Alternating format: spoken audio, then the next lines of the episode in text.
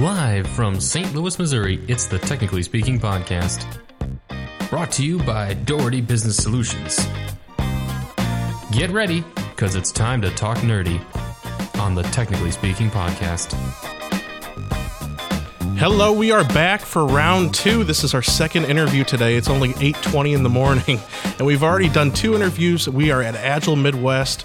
Uh, this might get repetitive, so I might have to come in with a new intro after the first couple of these. But we are at the uh, Agile Midwest Conference, St. Charles Convention Center, and we're talking with some great interview, uh, some great people, some great speakers who are here at the event today. Uh, we're talking Agile. We're kind of talking about uh, about them as people. So uh, without further ado, I'll just go ahead and bring on our guest. His name is Peter Chestna. Peter, welcome to the show. Thanks. Glad to be here. you are the the director of developer engagement at CA Technologies, correct? That's correct. But uh, but your kind of focus, your career focus, is a little bit around security, correct? If, yeah, application security. Application security. So uh, obviously, um, we, we go to uh, the, the, hackings. That they just seem to pile up like firewood. Really, um, you know, the, you the target huge target breach last year. You have obviously the election. So uh, so talk about security and, and and what it's like to to be in that kind of industry in this day and age. So it's a really important topic, uh, especially now. I mean, you look at the Equifax breach that that affected almost half of America now. So uh, I go to these conferences to talk to people because it's the developers that are creating the problems, right? It's it's the developers that are responsible for creating the software security uh, in their products, but they're not taking the accountability. So I'm kind of bringing that message that it's not really hard, and that we need to take care of ourselves. And, you know, the, the messages, especially in, in light of you know Target and Equifax, you're protecting your mother your grandmother, your aunt, your father, your brother. You know, it's it's not just you. So you, you think about where this software gets put out and what it protects. It's protecting you and your family. So, you know, it's a, it's a message I think that uh, needs to get heard. Yeah. Do you ever think that a, that an application will ever be fully secure? I mean, if someone wants to break in, can they break in, or is it is it just about making things harder to break in, or can you make a foolproof, um, unhackable piece yeah, of software. yeah, I would never say that. yeah, there's always a way, and uh, you know, it's like if you're targeted by someone that's determined, uh, you know, a nation state or, or what have you, they're going to find a way in. So, it's about making it as secure as possible. Yeah, and so you say that falls on the developer side, then. Well, who writes the code? Yeah. Right. I mean, if you t- if you take a look at the uh, the Equifax breach, that was through third party software. So the the argument is do you even know what third party software or open source that you include inside of your applications? If you don't, then maybe you ought to, because when you, they announce a vulnerability in a piece of software, do you even know if you're vulnerable? So you don't even know if you need to take action. So that's kind of like the first step is just awareness. Do you do you find that a lot of a lot of those breaches kind of come in through back doors and side doors like that? I mean, Targets also was a third party um, entry. They came in that way. Yeah, so that one was a little bit different. So that was a, a phishing attack with their HVAC vendors. So they, they phished them for their credentials, then they you know logged into the HVAC billing application, and then they were in their network. So that that one was slightly different. Uh, it, of course, they, they say in security the hardest thing to secure is the human.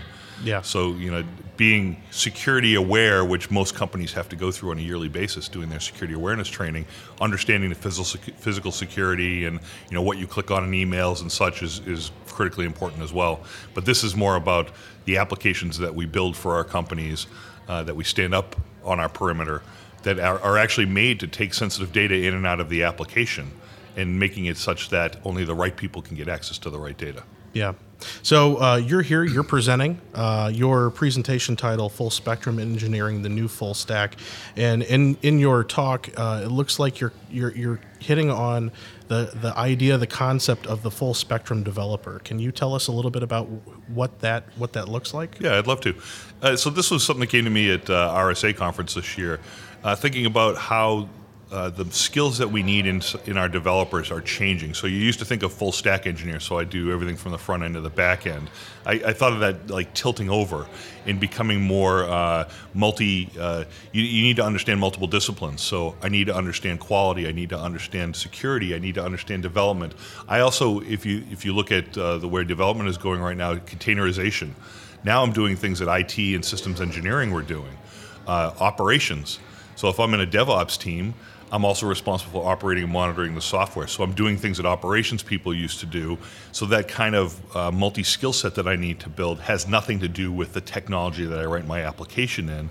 And I need to start picking up some of those skills. Now, you can't be an expert in everything, but if you're getting onto one of these DevOps teams, those are the, some of the skills that you need to start to learn. Okay. So moving down the spectrum, you go from agile to DevOps. So what does a developer look like? Uh, you know, how does they how do they go about acquiring those skills um, to be ready for that next that next step, that next ev- evolutionary step? Yeah, so a lot of this is uh, playing on your own. I mean, plenty of people go out and they and they're downloading containers and trying different things and building their own pipelines. Uh, your agile team, uh, look, uh, DevOps is not di- very different from agile.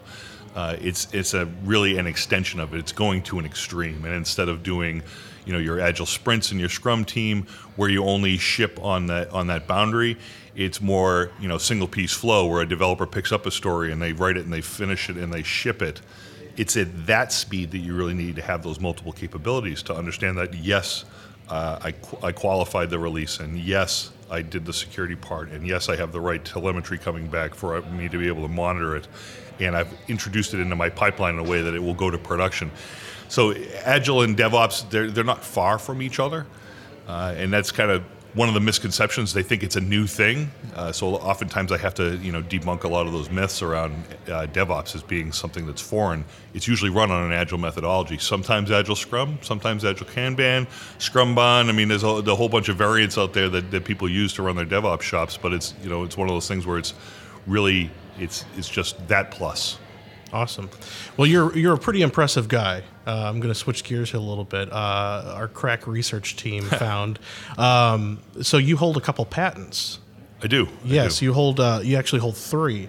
Um, how, how do those? How do those? Uh, how, how, I guess how did you go about getting those, and, and how do those fit into your career? And um, tell us a little bit about those patents. Yeah, so the, the first two came from my first startup. It was a, a software storage management product, uh, and it was about uh, trans- transferring how you write a user interface in a web application. So I've been writing web applications since '95. Uh, so that's a really long time ago. Yeah. I mean, back when you had to pay for browsers. So, so for anyone in the audience, it's like, oh, I didn't know you ever had to do that. We had shrink wrap copies with you know little floppy disks. So the, the uh, the latest patent was something for my current company, uh, and this is about changing how developers uh, do their work. It gives them a kind of private space to do their application security. A lot of times, what happens in, in security is it te- it's tested at the end, the same way we used to do uh, waterfall.